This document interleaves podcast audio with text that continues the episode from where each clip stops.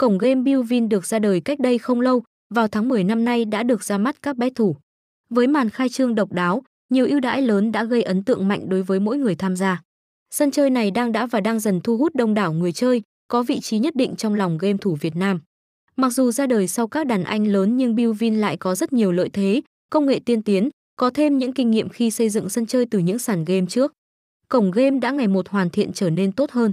Đây là điều bất lợi nhưng cũng là lợi thế khiến cổng cược này được các chuyên gia hàng đầu Việt Nam đánh giá là có nhiều tính năng vượt trội, hiện đại hơn rất nhiều.